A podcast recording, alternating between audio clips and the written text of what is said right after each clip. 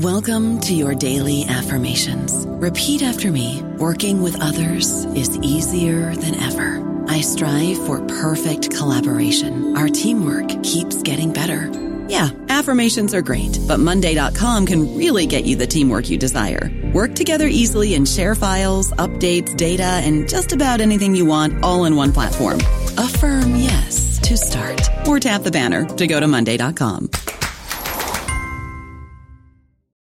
Lucky Land slots, you can get lucky just about anywhere. Dearly beloved, we are gathered here today to. Has anyone seen the bride and groom? Sorry, sorry, we're here. We were getting lucky in the limo and we lost track of time. No, Lucky Land Casino, with cash prizes that add up quicker than a guest registry. In that case, I pronounce you lucky. Play for free at LuckyLandSlots.com. Daily bonuses are waiting. No purchase necessary. Void where prohibited by law. 18 plus. Terms and conditions apply. See website for details. Hello, everybody. This is Marshall Poe. I'm the editor of the New Books Network, and I'd like to tell you that we have a new and improved website. It has two new features that we think you'll love. One of them is a vastly improved search engine so that when you type in keywords, you'll get a bunch of episodes really quick. The other is the ability to create a listener account. And in that listener account, you can save episodes for later listening. So you can create a kind of listening list. We think these features are neat and we think you'll enjoy them. Please visit the site today.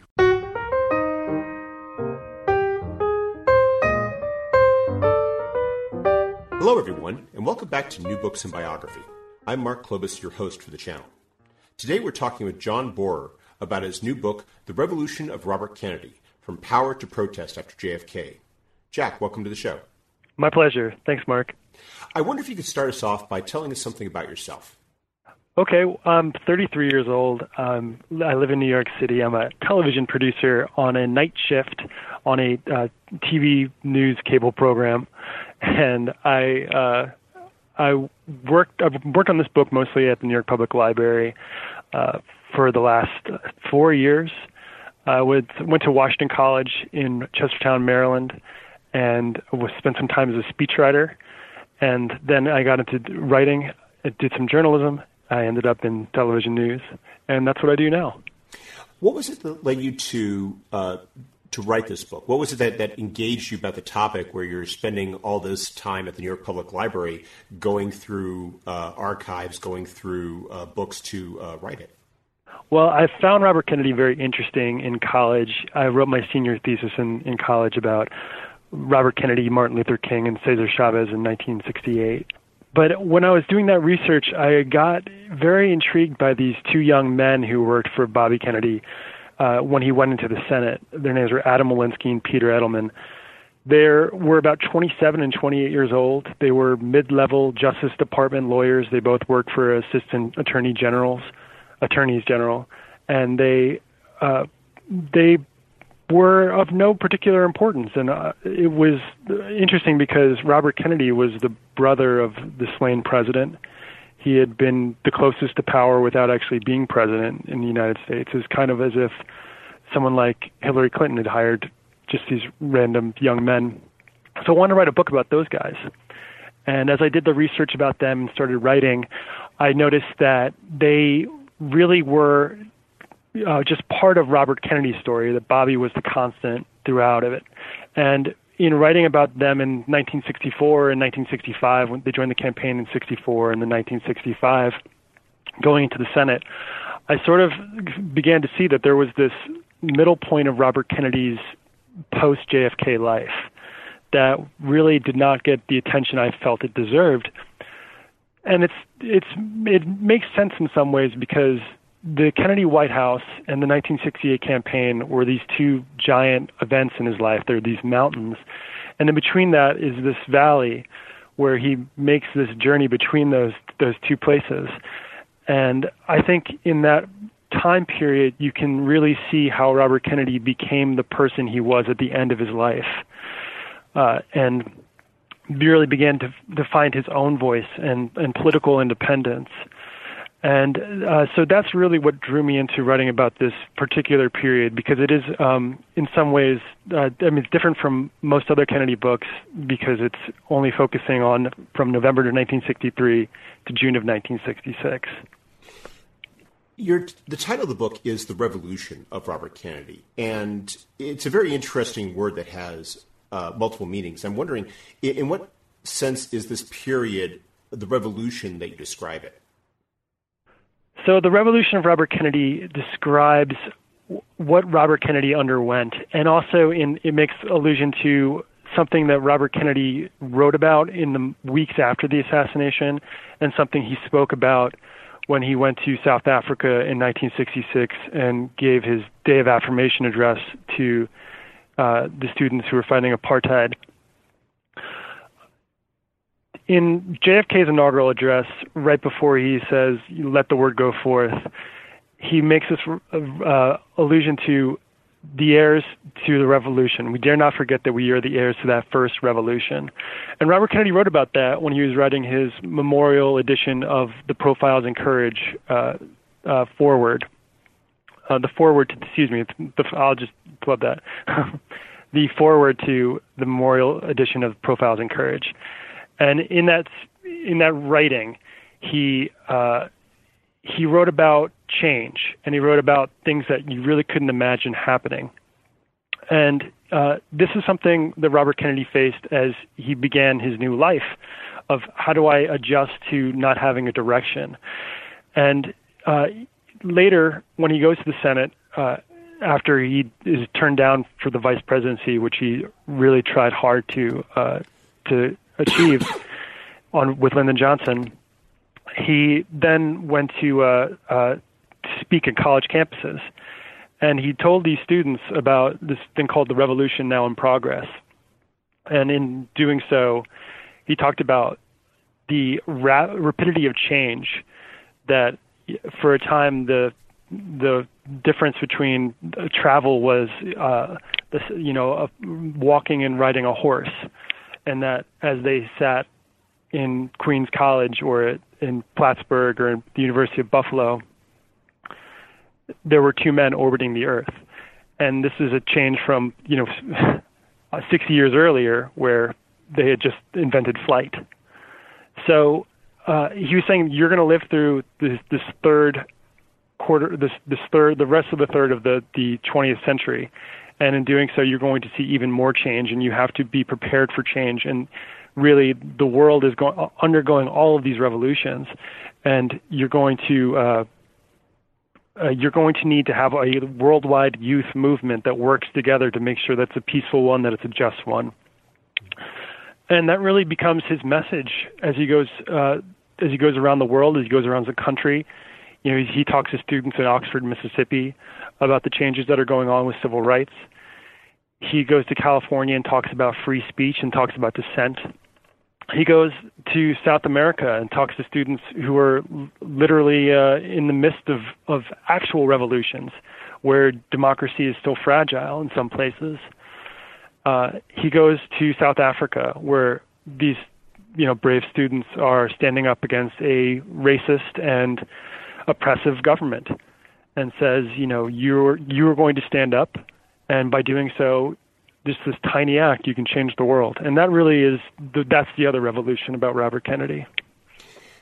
It really is a dramatic transformation considering the Robert Kennedy that you introduced the reader to at the start of the book.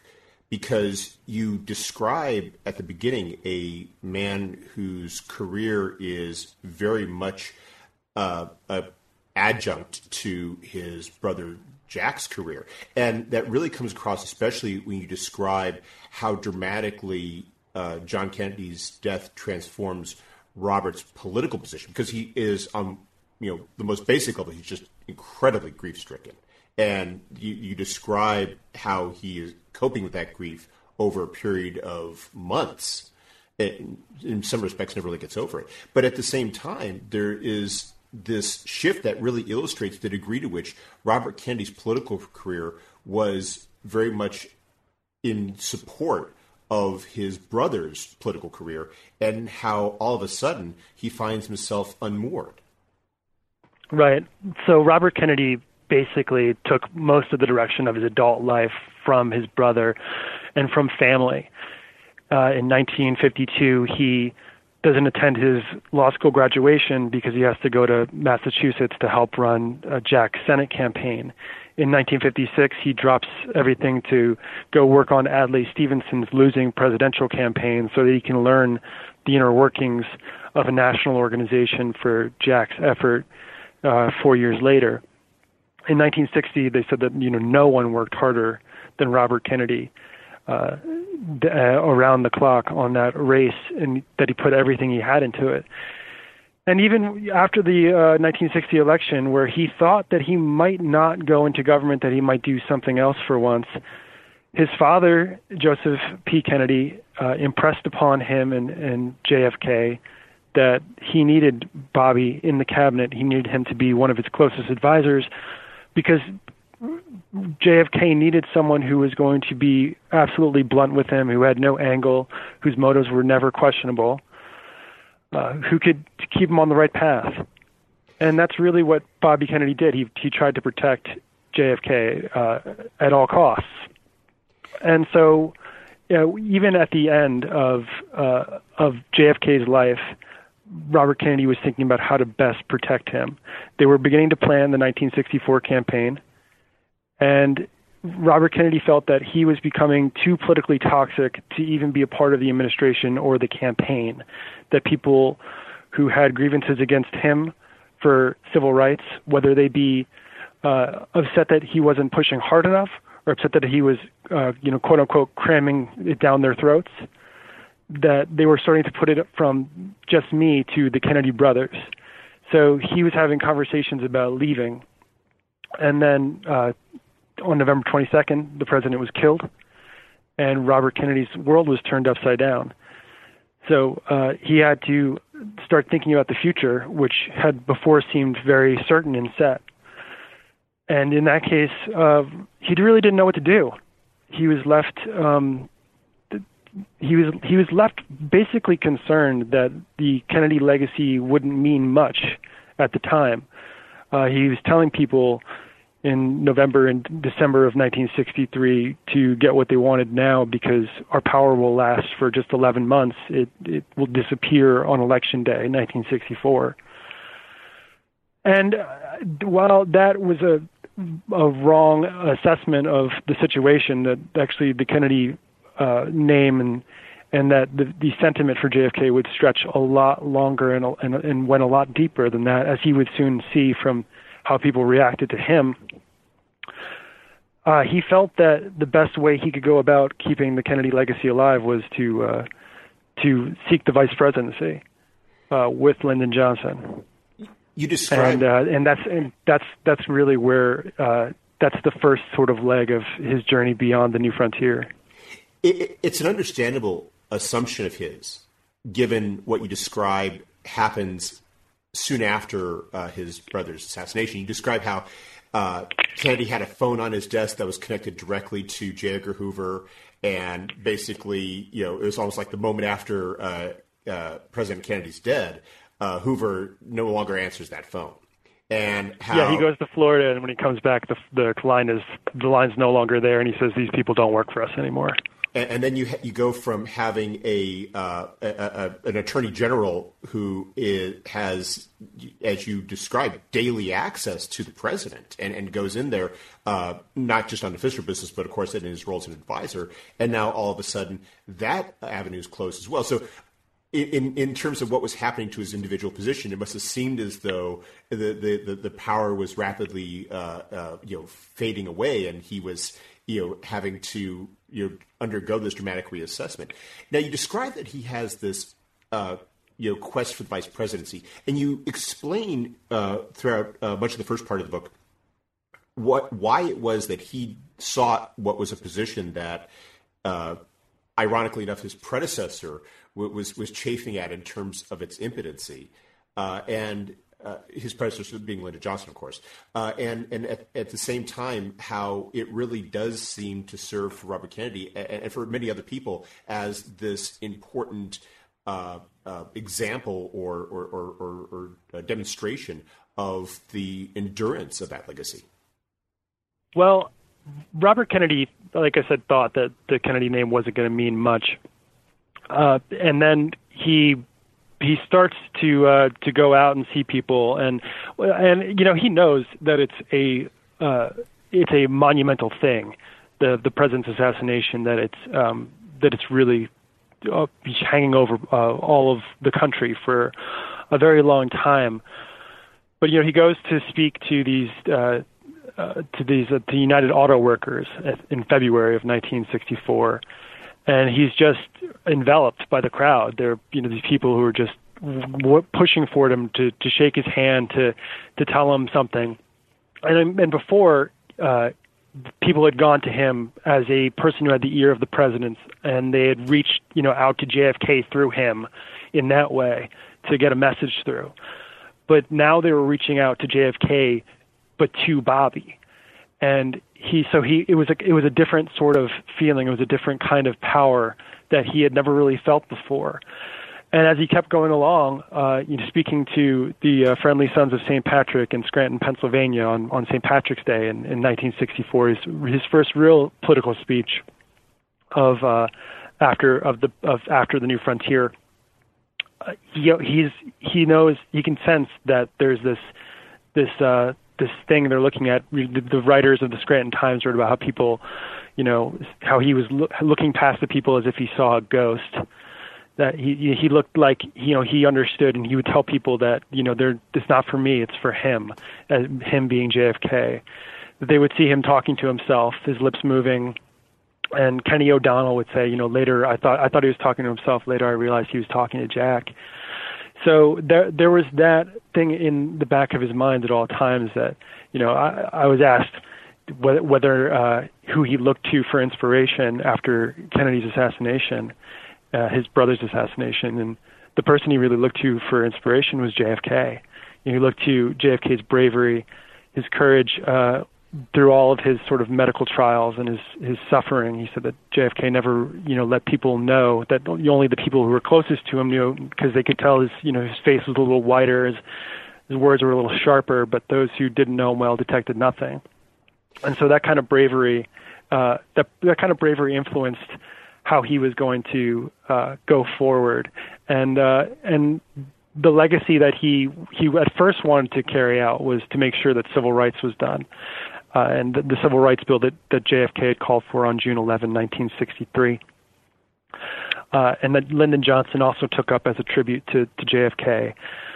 Uh, but he he was uh, slightly resentful that uh, Lyndon Johnson got a lot of credit for things that he felt were uh, Kennedy initiatives, like the immigration bill that eventually passed in 1965, and some of the stuff with education. Uh, and uh, and and for the most part, that they, he he and people like Arthur Schlesinger resented the talk about Lyndon Johnson's legislative genius because they were saying, well, if uh, you think even one time they uh, Schlesinger talked about the uh, the alternative. Had JFK been the vice president and Johnson been the pre- the president at the time and, and Johnson been assassinated and JFK had inherited uh, this enormous feeling uh, from the country and then a challenger like Goldwater and defeated him handily, how he would have operated in Congress in 1965 in the 89th Congress, and whether he would have been viewed as, you know, this masterful legislative genius.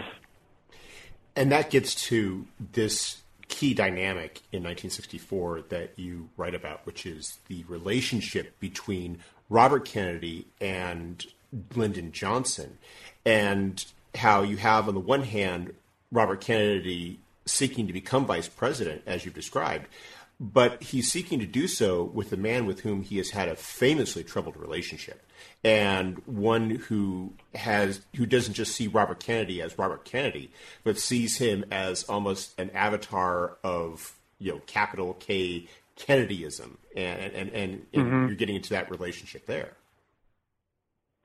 Yeah, uh, you know, Lyndon Johnson resented Robert Kennedy almost from the beginning. Uh, I don't know as much. I haven't done the personal research on their relationship before the presidential campaign of 1960, but uh, from everything I have read about 1960, uh, Johnson thought RFK was always trying to get rid of him, and that he just uh, flat out didn't like him. now, fast forward to 1963 when Johnson is suddenly president and RFK is attorney general. Bobby's considered considering resigning because he's not sure that he's wanted in the uh, Johnson administration, and he's not sure that he wants to be a part of it. Uh, Johnson persuades Clark Clifford, the Washington fixer, to, to have a, a long conversation with Bobby, and they speak for two hours in early December 1963, and Bobby agrees to stay for the time being. Uh, he, Johnson decides that he has to clear up some points of misunderstanding about uh, things related to the assassination and related to the transition of power. Uh, related to the assassination is in how Jacqueline Kennedy was treated on the plane back from from Dallas, and uh, related to the transition is in how President Kennedy's personal items were treated in the uh, in the White House. Um, then a few weeks later, Bobby Kennedy sits and thinks, and then he decides that he's just uh, done thinking about the future, and he's just going to serve out as his term as Attorney General, which he tells uh, Anthony Lewis of, of, the New York Times in early January of 1964. Uh, their relationship then becomes quite interesting. Bobby's attending a National Security Council meeting when Johnson turns to him and asks if he can take care of a situation in Southeast Asia. Uh, Bob's sort of surprised by this, and the room is actually kind of happy to see him weigh in, and uh, they all encourage him to go on this foreign trip. Now, on this foreign trip, uh, Johnson uh, interprets some of the coverage of it as helping Robert Kennedy as a vice presidential candidate. Uh, and so when Robert Kennedy returns, Johnson is very cool to him. And it kind of seesaws like that throughout the rest of uh, 1964, in which uh, Johnson is angry with something Kennedy has done that he feels is trying to influence him in his choice for vice president. And Kennedy is uh, every now and then, and then offended by how Johnson is treating him or treating other people who would uh, serve President Kennedy and that kind of becomes the power dynamic between the two of them. Johnson always has the upper hand, and Kennedy is trying to ingratiate himself because, as Kennedy doesn't know what he wants to do, he uh, settles upon the vice presidency as his sort of duty, and that's uh, that's kind of where the book goes. And, and as you make clear, as much as Johnson may have had issues with Robert Kennedy, he realizes that he can't dismiss Kennedy or uh, or, or uh, demean him in any way that he might want to, because ultimately that would not hurt him. He was savvy enough to realize, as much as he may have disliked Robert Kennedy, he needed to he needed to have some sort of at least publicly positive relationship with the Kennedy aura, if you will. Absolutely, there were times when he was uh, very close to anger, um, to, to boiling over in his anger, I should say that uh, he wanted to fire uh, Robert Kennedy. There is a, a, a tape that I was able to unseal um, and report for the first time in this book, in which Robert Kennedy's talking. Uh, sorry, excuse me. Lyndon Johnson is talking to his aide Bill Moyers on the night before the New Hampshire primary in 1964, and he says, "Well, we could ask him to resign." And there's a pause and Bill Moyer says that won't do any good. And he said Johnson says well I don't know how you know he'd how he'd feel without all that his people around him and without all that power. Now it's kind of like listening to Donald Trump be talked down from a tweet. Uh, and Bill Moyers does it uh, excellently. Um, but uh, I think Johnson knew he wasn't that self-destructive that he couldn't just fire the brother of the slain president, who, and then expect to not have some political fallout. Robert Kennedy had a lot of support among uh, very powerful uh, northern political bosses who had still a lot of power at the Democratic National Convention.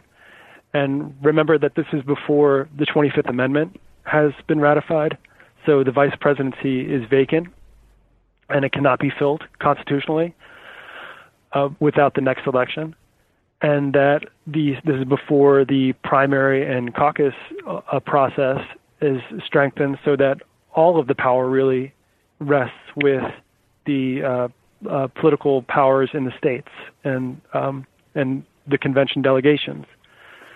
So Johnson had to keep uh, keep things on an even keel for the time being, and that required uh, keeping some of his anger that was uh, directed towards Bobby um, to himself or to his to his close associates.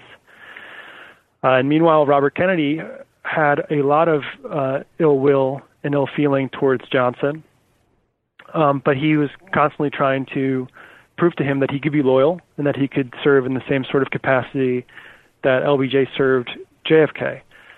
Though I think had Robert Kennedy been successful in his plans, he would probably be remembered a lot more like Hubert Humphrey today than maybe Robert Kennedy, in that he wouldn't have had the sort of independence that he eventually did gain.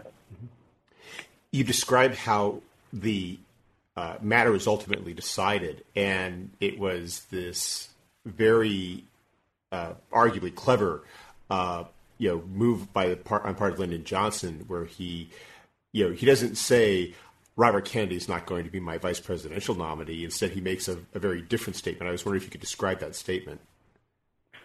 Yeah. So in uh, in the summer of 1964, uh, we're entering the final push for the convention, uh, which was in the end of August of 1964. And so in July, uh, J- Lyndon Johnson decides that he has to do something before the convention, um, and well before the convention, because he was worried that if things got there, he couldn't control it.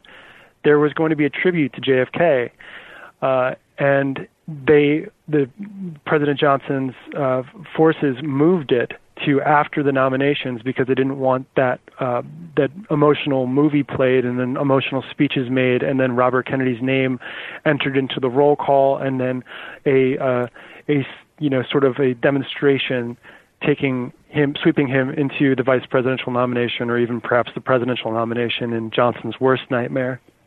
Um, and actually, when they do move it, and the columnist Mary McGrory writes about it as a as what it was, you know, a move to to uh, stymie Robert Kennedy's vice presidential hopes.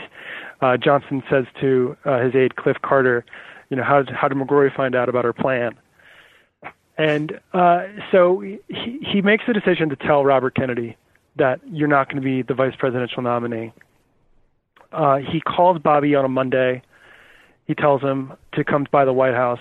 Robert Kennedy actually stalls uh, for two days and when he finally brings him in, he uh, reads him a statement, uh, and he he just reads from the for the beginning for the first few minutes of the of the conversation, and it's, it's this. Uh, it's his explanation, and basically he's saying that I'm only making the same sort of choice that JFK would have made, and I want the same sort of freedom, and you know I, this is this is what I need to do. Uh, so he tries to get Bobby to make the announcement himself. He he basically asks Robert Kennedy to withdraw his name from contention, and Robert Kennedy is insulted by this and says, "No, he has to do his own. Uh, he has to do take out his own trash, essentially." and yeah, I, I mean, so he and so uh, um, there's this sort of standoff, and and Johnson is getting really nervous, and he's calling Democratic leaders in Pennsylvania. He's calling uh, people in Chicago. He calls Mayor Richard Daley in Chicago and says, you know, if you could tell somebody from the wire services that uh, President Johnson should have his choice as vice president and only his choice as, as vice president, I would, you know, mightily appreciate it. Make sure no one attaches your name to it. And he's really sweating this decision. And uh, meanwhile, Ted Kennedy tells he, Ted Kennedy, who is has a broken back and is laid up in a hospital in Boston, says that I have one choice for vice president, and he's my brother. And this is just making Johnson turn white. And so he he uh, comes up with an idea to eliminate all members of the cabinet and people who regularly meet with the cabinet from vice presidential contention. So this actually does take out a few people who were uh, consider considering um, or considered themselves to be contenders, like Sargent Shriver, Robert Kennedy's brother-in-law. And so uh, President Johnson quickly goes about and calling people. He calls uh, Robert McNamara and lets him know, "Hey, you're not going to be vice president." And McNamara laughs uh, on the tape recording. Say, "Okay," and and uh, after he makes all these quick phone calls, uh, he then uh, he had had a press conference earlier in the day, a little press meeting with reporters. So they they abruptly uh, asked for them to come back, uh, and he comes in, reads off this statement, um, in which Robert Kennedy is the third on the list. I think Secretary of State Dean Rusk, who was no one's idea of a of a political candidate, was first on the list of people he was eliminating from vice presidential contention, and uh, and it's it's immediately seen for what it is, is that it was taking Bobby's name out of the running. And uh, Robert Kennedy jokes, uh, you know, about taking so many good people over the side with them, and he says, you know, uh, I'm sorry to see Dean Rusk won't be, you know, the vice presidential nominee. and uh, I mean, it was it was clearly a farce, but it did it did the job. I mean, Robert Kennedy really couldn't fight that, and and he did have a plan to fight it. Uh, you know, he wanted to. Um, he had he had told uh, the pollster Lou Harris in the time that he was stalling that uh, that he believed that Lyndon Johnson needed him to perform well in the uh, urban areas, and uh, and especially with this kind of Catholic uh, backlash vote to civil rights, he felt, and that uh, Johnson also really didn't understand how to run a national campaign, and that so he could resign as Attorney General, serve as campaign manager, and I think he felt that in that month uh, between the end of July and the end of August when the convention was, he was going to show a lot of the people who were skeptical of him, because people still really didn't trust him. I mean, there's this whole other issue about the ruthlessness and about the political hatchet man he had been for his brother. Uh, that uh, that he could that he could be vice president and he could be a good choice and uh, and a winning choice, and uh, that was really uh, what he believed. And and when Johnson gave him the statement that you're not going to be vice president, Bobby didn't fight him. Uh, and he he probably could have. He said, you know, well, you didn't ask me. And in some cases, people interpreted those those words as uh, a joke, as a wry joke. But you know, in other uh, depictions, people depicted those words as kind of sad. Uh, but I think Robert Kennedy realized, hearing, listening to Lyndon Johnson talk in their conversation about some of his aides. Lyndon Johnson talked about the people who worked for him as not being that great.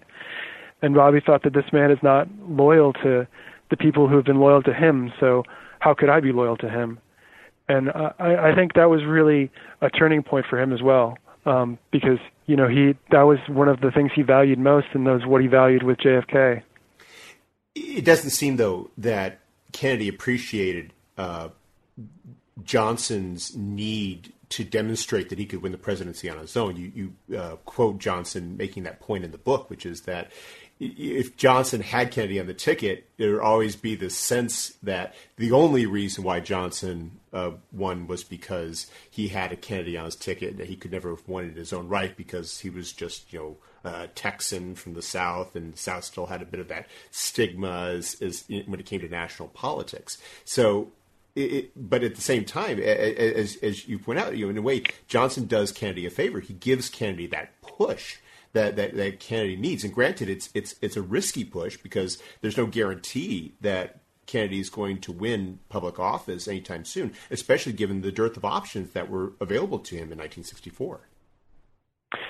Yeah, and so at first, I mean, throughout 1964, they hadn't just looked at the vice presidency; they were practical uh, they looked at Massachusetts and found that it was really Ted Kennedy's state, and he didn't want to go there uh, and and encroach on that. And in New York, he could consider running for governor, but they discovered that there was a five-year residency requirement. And so, really, the the the nearest opportunity was the Senate race in 1964. Well, they also had to rule out now, Virginia, uh, even though Robert Kennedy was oh, currently living there too. Virginia, Virginia wasn't even on the table because of the just the, it was really the old Dominion then, and he did not, he was not popular in Virginia, and that was still the the uh, Bob uh, sorry the Byrd machine was there, um, uh, and uh, it yeah that that wasn't going to fly even though he lived in Virginia and voted in Massachusetts. So his brother brother-in-law Steve Smith really took over the operation of of organizing the New York Senate race and having it be a uh, a viable thing for him to jump into when he was ready.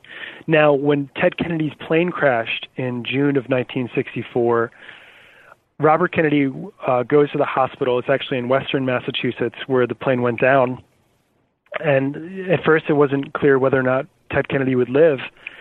And once it was, uh, he had been so shaken by this that he removed himself from contention from the New York uh, Senate race, though he did not remove himself from contention for the vice presidency, though he could have done that just as easily.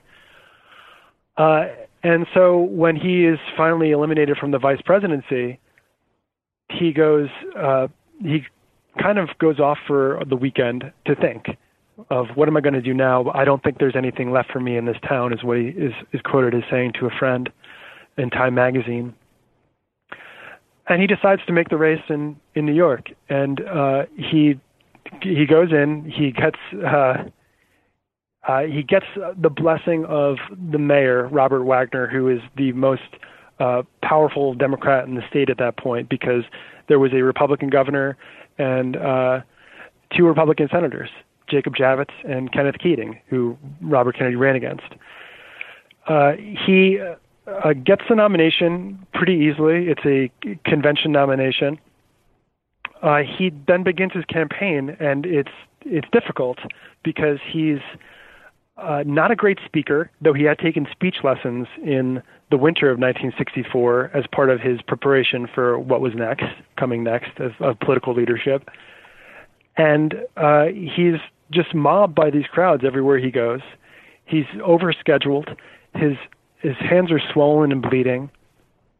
And he doesn't really have a clear message. He goes and speaks, and no one can really hear him for all the screaming. He's he's treated like a Beatle and uh, and so uh, so slowly over time he finds uh, his connection, his real connection, is doing uh, question and answer sessions with students and young people, and uh, not really giving this sort of pat speech of this is the, these are the uh, ten reasons why you should vote for me. He wants to have a you know conversation, a, a colloquy with people, and Robert Kennedy then. Uh, is benefiting completely from the collapse of the Republican Party. His opponent, Kenneth Keating, does not endorse the nominee, the presidential nominee, Barry Goldwater, in 1964. And there are some uh, independents and Democrats who break off from the uh, from the sort of liberal angle and, and go with Keating, who had a, a moderate to liberal record and uh, in in the end, he's carried through though on by substantially less votes than Lyndon Johnson gets in the state. Given what follows, it really does seem that the Senate race is where Robert Kennedy begins to find himself politically. Because the scenes you describe of him connecting with students, engaging in questions and answer sessions, those that seems to be a format that he returns to uh, later on when he goes to Latin America, when he goes to uh, South Africa. He it, he, he he's beginning to discover where his strengths are, where, where uh, you know where he works best during the Senate campaign. And, and as you describe, it's not without faults. I mean, he, while while Kennedy won, it wasn't a sure thing. Kenneth Keating was popular. Uh, he there were you know Kennedy had to overcome the uh, stigma of being sort of a, a carpetbagger. you, as you point out, and I, I, must confess I didn't know this until I read the book. Robert Kennedy couldn't even vote for himself because he couldn't. Uh, he, he, wouldn't have been eligible until 1965. So he's, he's right. Running... He was only eligible to vote in Massachusetts. So he and Ethel chose this opted not to vote at all. Though, because I, I mean, I guess they could have voted in Massachusetts, and it's kind of in some ways poetic because the last president he voted for was JFK. Mm-hmm. Uh, and yeah, he, he wasn't able to vote. And then actually in 1965, when he goes to vote in the general election in the mayoral race, uh, the local Republican councilman challenges him and Ethel uh, as not citizens of the state, and they have to sign an affidavit uh, to to actually to fill out their ballots. So um, yeah, and that, that, that, kind of thing did matter to a lot of older voters because uh, uh, a lot of these young people who were mobbing Robert Kennedy were not old enough to vote. The voting age was still 21, and mm-hmm. a lot of those people were the, the crowds were impressive. But you, you, describe how you know a lot of his campaign aides realized that that didn't necessarily translate into an automatic victory. Yeah, there was one. There was one uh, anecdote that uh, I think Gerald Gardner gave, who is a a comedian uh, slash speechwriter for Robert Kennedy in that race, who said that when Kenneth Keating was told there were something like 50,000 people on the streets of Buffalo for Bobby Kennedy, he said, "Were they all adults?" and um, and uh, and that's yeah, that was I mean his big challenge um, in in uh, in convincing people that he wasn't for real, that he wasn't some gimmick too, that people wanted to just see this icon being paraded through the streets, uh, who looked like and sounded like the slain president. Uh, he he yeah, and, and there were were questions about whether or not he really believed in liberalism because he was viewed as a person to to, to kind of touch back on what Robert Kennedy was before uh, he became the the Robert Kennedy we remember. Uh, he was ruthless. He was the person who was the political operator. He was uh, conniving and brutish, and people thought that he put uh, votes over principles, and that he was um, that he would sell people out uh, and just do the politically expedient thing. That he was too calculating and opportunistic.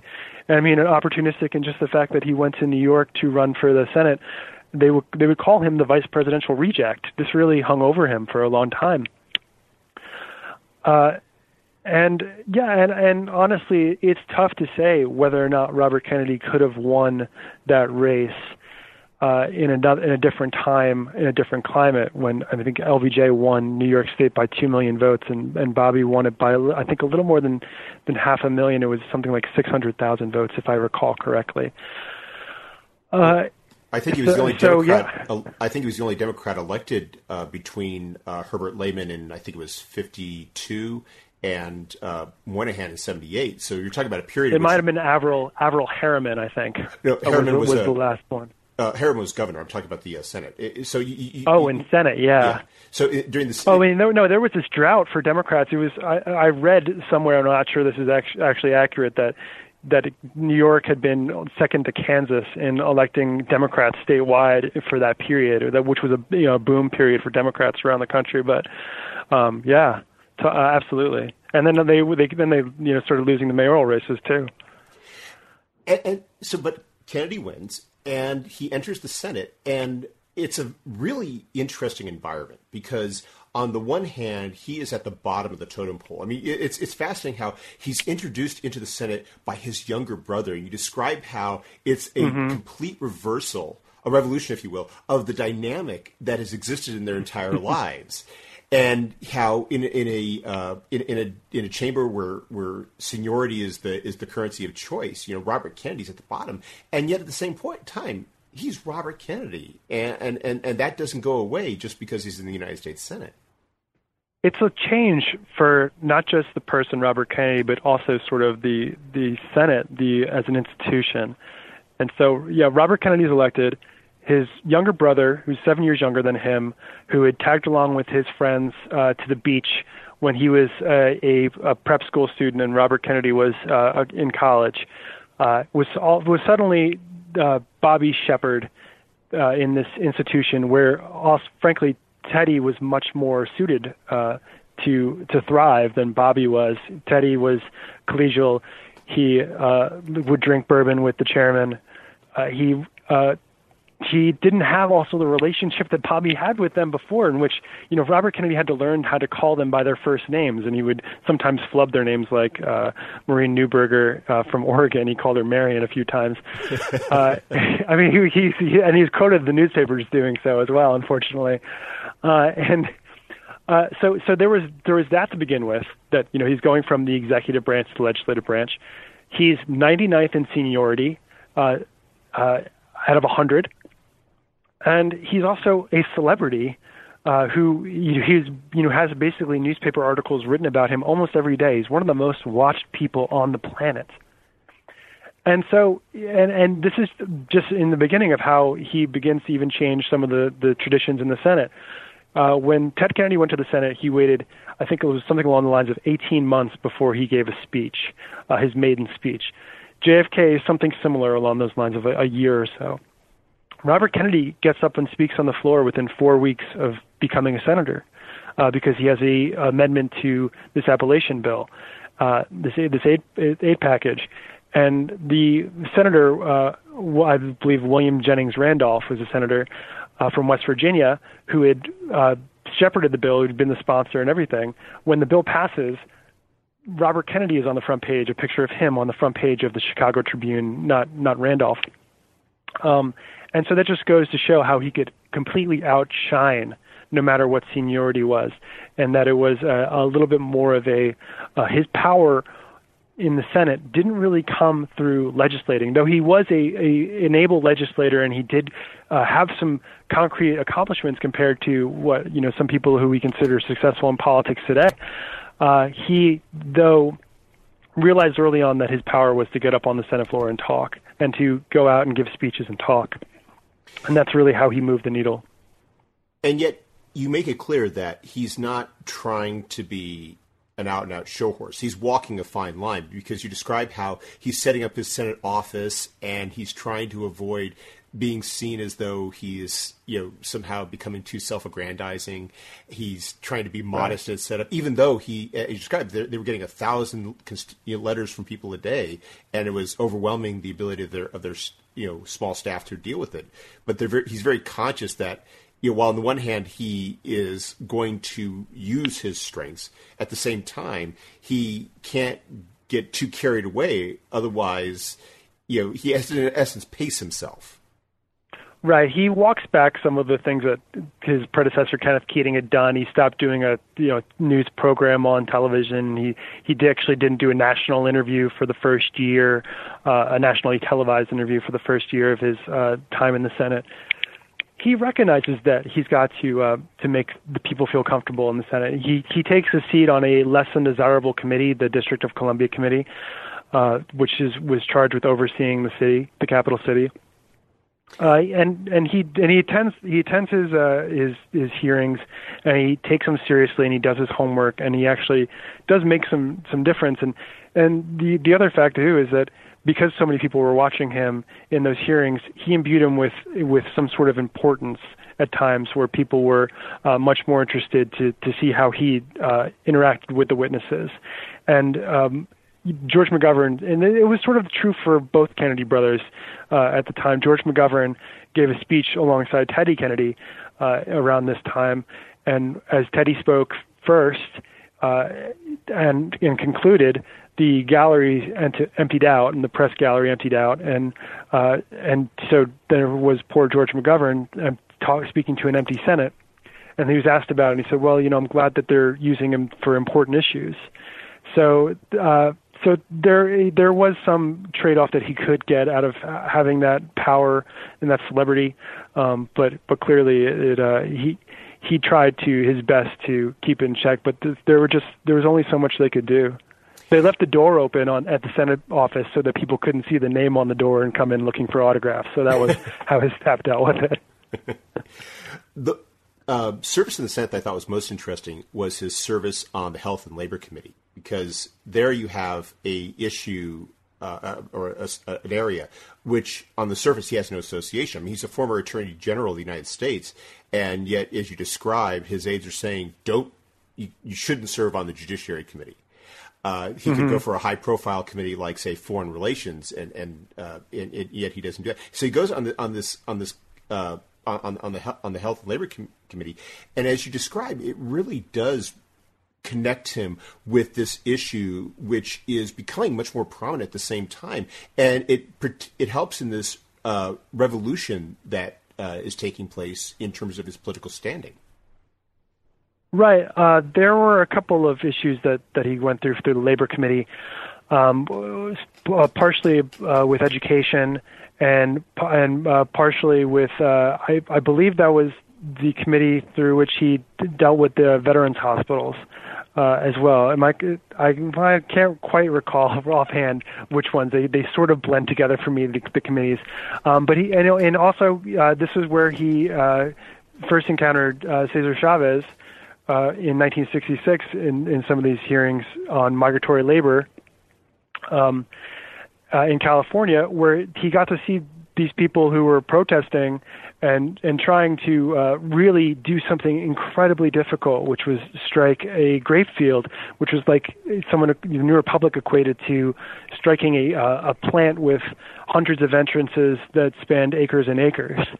uh, you know, how do you effectively picket something like that? And and then also seeing how they were uh, their the uh, the sort of abuses of their of their rights, um, uh, and and their free speech, and how Robert Kennedy stood up for these people, and and he was a considered somewhat of a uh, a brutish guy of a of a uh, state. Um, a, of a law enforcement backing guy, you know, he he would literally say to these uh, um, to these lawmen out in in California uh, to to read the Constitution. That you know, I understand the the pressures you are under as a former law enforcement official, but there are certain lines you cannot cross, and therefore you need to uh, have compassion. You need to follow the law, and uh, these were things that I think maybe he would not have had uh, as up close and personal contact with as Attorney General, working in Washington, varying between the Justice Department and the White House and his his uh, house in McLean, Virginia. Um, uh, you really, uh, it, being in the Senate brought him closer to people who did not have power and who did not uh, did not have the immediate uh, um, the immediate uh, levers of the uh, executive branch where he could pick up the phone and make uh, and make an ask and make a request and it would get done that they had to work in concert with other legislators and um, and really uh, and also see how they could assist people who were trying to make change out in the streets and out in their communities. So in that in that case, that Robert Kennedy was able to see how uh, people who did not have power um, coped and was able to also uh, try to convey to them that it's best to work through the system to uh, to to try to change things um, using uh, using the existing means instead of turning uh, turning either cynical or or turning violent um, because there was there was also uh, a, a lot of uh, unrest in that period that unfortunately would get violent and and um, not uh, not not serve the change in the way that Robert Kennedy felt that you could uh, make it happen. I mean, he he was a person who really believed in uh, collective action and in things that uh, that there was power um, uh, in in the institutions, and that uh, when once people became discouraged, it was going to uh, not be good because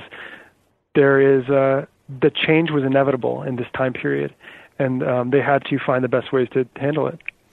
I think that approach really comes out in your book when you're describing his trip to South America, especially when he's in Chile and you describe his engagement with the communists. And the, these are people who uh, most politicians would you know back away from because they're throwing things at him, they're screaming at him, they're spitting on him, and yet he's trying to engage him, and, and, and, it's an engagement that, on one level, is saying, you know, this is a dialogue, this is the political process. You know, work with me at this level, even though I disagree with you. Let's do it at this, and it's it's very dramatic considering that you know he's dealing with communists who are are very much, much who are much more focused on having that dramatic engagement than in participating in that dialogue that he wants. Yeah, and it's uh, and it wasn't just theater too. That's the other thing because uh, sometimes people go to these events for fights, and sometimes people, you know, suspected Robert Kennedy of doing things for uh, as a gimmick. Uh, no, he in Chile, he at the in Concepcion, he tried to uh, really have a dialogue with these students because uh, he was aware that there was going there were going to be problems. That this was a place where uh, communism was very strong, and he asked the students to come, uh, the communist students to come ahead of time to talk to him where he was staying. Uh, they sat across the table from each other. They had a uh, a very stern conversation. Robert Kennedy said to them, "You know, I've I'm not a uh, I'm not a uh, uh, some sort of thug. I'm not going to have a marine stick a, a bayonet in you." and I'm you know I'm trying to have a contact with you. I'll I'll speak, you'll speak, we'll, we will all speak, and we will all be heard. And whoever's ideas are best are going to win. That's really what our, his philosophy was, and, and he, what he felt was he can convey to these students uh, about democracy, and that and it really and that's and that's part of the revolution was was to to spread as, as sort of gospel that um, that we should be having conversations and that ideas it should be a battle of ideas and and and let that be the winner. And so yeah, he goes and speaks even though he's being dissuaded, even though uh, they don't allow uh, police protection for uh, for well they don't allow police on these campuses um, as as what the local custom was. Uh, he goes anyway, and they're they're throwing rocks, they're spitting at him, they're they're throwing eggs. Uh, he does comment that they didn't have very good aim because they were hitting all of the people around him.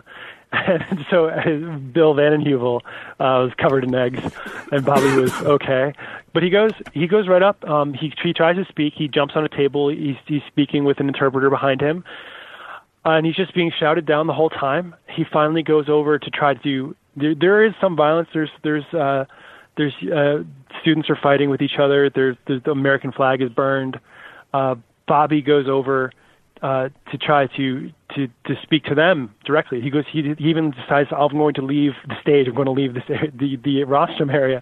I'm going to go back there." And they literally spit in his face, and the spit streams down his face, and he turns and realizes, "Okay, well, you know, we've done what we can here, and that, that's it." And so he goes, but it's it's still a uh, it's still a victory for the students who wanted to have free speech, the, the students who believed in liberal democracy. And then right after that, he decides to go to the mines to see why communism is so strong in this area. And uh, and the the mine overseers tried to uh, stop him. They try to send the elevators down. They try to send the rail cars out without him, and he literally chases them down and jumps into it uh, so they could bring him down beneath the ocean to see what the conditions were like. And you know, he says that this is the guy who would work for Joseph McCarthy, who is the great in American history, uh, says, you know, if I worked in these mines, I'd be a communist too. That's an amazing statement to think about a person's development uh, after after all that. So uh, it, it was a genuine desire to to have a dialogue, to let people speak to each other, and also to hear from people who disagreed with him, and have people who disagreed with him to speak back to him. That's not something a lot of people in power are willing to subject themselves to. No. You end the book with uh, Kennedy's trip to South Africa and uh, the delivery of his Ripple of Hope speech in 1966. But there is more of a foreshadowing of the future in how you address Robert, Kennedy Robert Kennedy's growing engagement with the issue of Vietnam. And it's, and it's an issue which, on one level, on, one level he doesn't have the, the, platform because he's not on the Foreign Relations Committee. But again, he's Robert Kennedy. And you, you describe how he is engaging with, with this issue, which is not as big as it's going to be in 1968, but is already of great concern to him. Yeah, from the very beginning of the relationship between Robert Kennedy and Lyndon Johnson, Vietnam is a sticking point. Uh, Robert Kennedy believes that it's a political problem, uh, not a military problem. And Lyndon Johnson sees a military problem with a political uh, aspect to it. And uh, even when they're discussing, you know, Robert Kennedy volunteers to go and serve as the envoy to Vietnam in June of 1964. Uh, whether or not that was part of his ploy to make him uh, to ingratiate himself with Lyndon Johnson as a as a loyal servant is is one questionable aspect. I'm not quite certain why he volunteered in the end. I'm sure if he if Johnson had decided to send him, he would have gone. There was also a suggestion that he wanted to serve as a uh, serve in Vietnam and then come back and take a higher position in the State Department, and that was his sort of way of of going about doing that. Uh, but he's having these conversations with, with LBJ from May of 1964 through 1965. Until 1966, um, in, in about February, the Fulbright hearings happen, and the war is getting worse. They're, they're ramping up. Johnson is beginning to experience this thing called, uh, for the first time by a columnist in the Washington Post, uh, the, a, a credibility gap in which people are becoming cynical about the administration's statements about what's happening. Uh, he uh, the the Fulbright hearings though uh, happen, and Dean Rusk testifies about elections in Vietnam, and Robert Kennedy been very much a proponent of holding an election in which the uh, National Liberation Front uh, was able to take part and per- potentially win some power.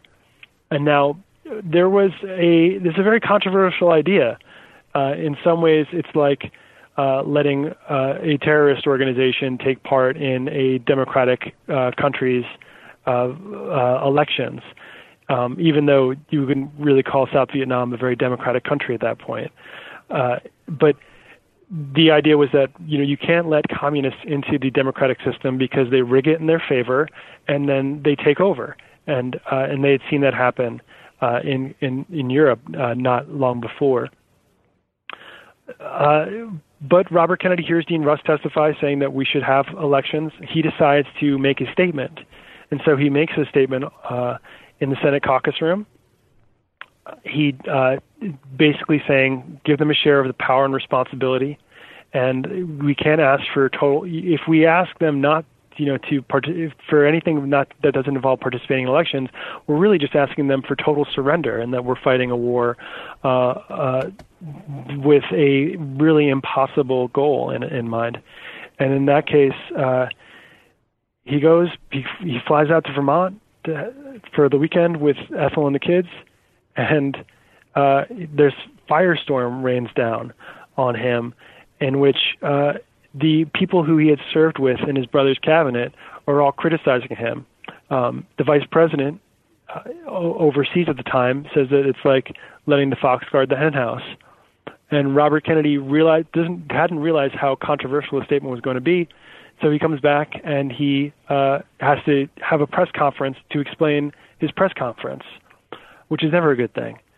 And uh, and and he realizes, I think, in that in that instance, that talking about Vietnam or in talking about very sensitive issues in which Johnson is, is struggling in a um, in a in a very real sense. It's different than disagreeing with him on some sort of health policy or, or different place.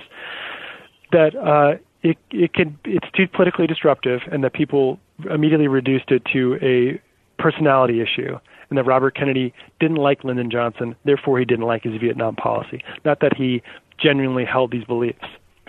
Uh, so therefore, Robert Kennedy retreated from those issues. And I actually, um, you know, I, I haven't gone too deep in my research into his life in 67 and 68, so I don't want to say definitively.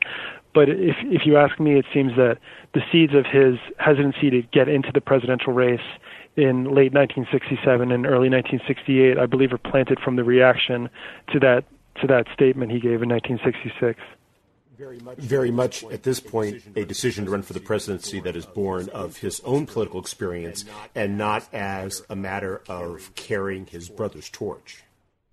Yes, I, I think if, uh, I think if he had been thinking about protecting the Kennedy legacy and not about what was happening in the country, he would have sat tight for 1972 uh, or or a later date because he was still a very young man.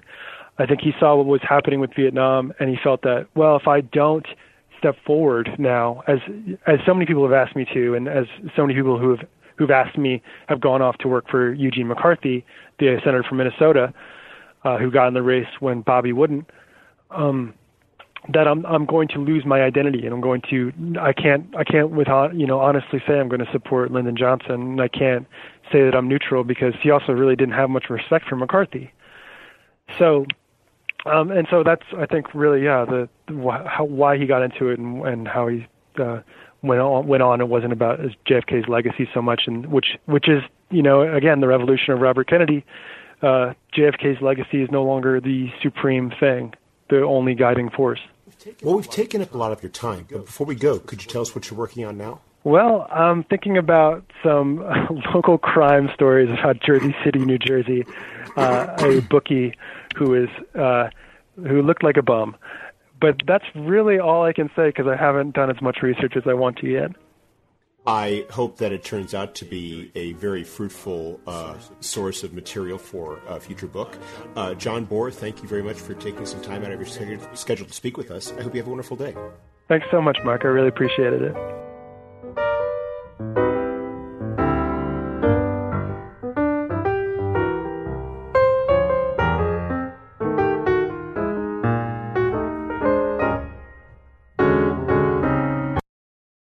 With the Lucky Land slots, you can get lucky just about anywhere. This is your captain speaking. Uh, we've got clear runway and the weather's fine, but we're just going to circle up here a while and uh, get lucky. No, no, nothing like that. It's just these cash prizes add up quick. So I suggest you sit back, keep your tray table upright, and start getting lucky. Play for free at LuckyLandSlots.com. Are you feeling lucky? No purchase necessary. Void where prohibited by law. 18 plus terms and conditions apply. See website for details.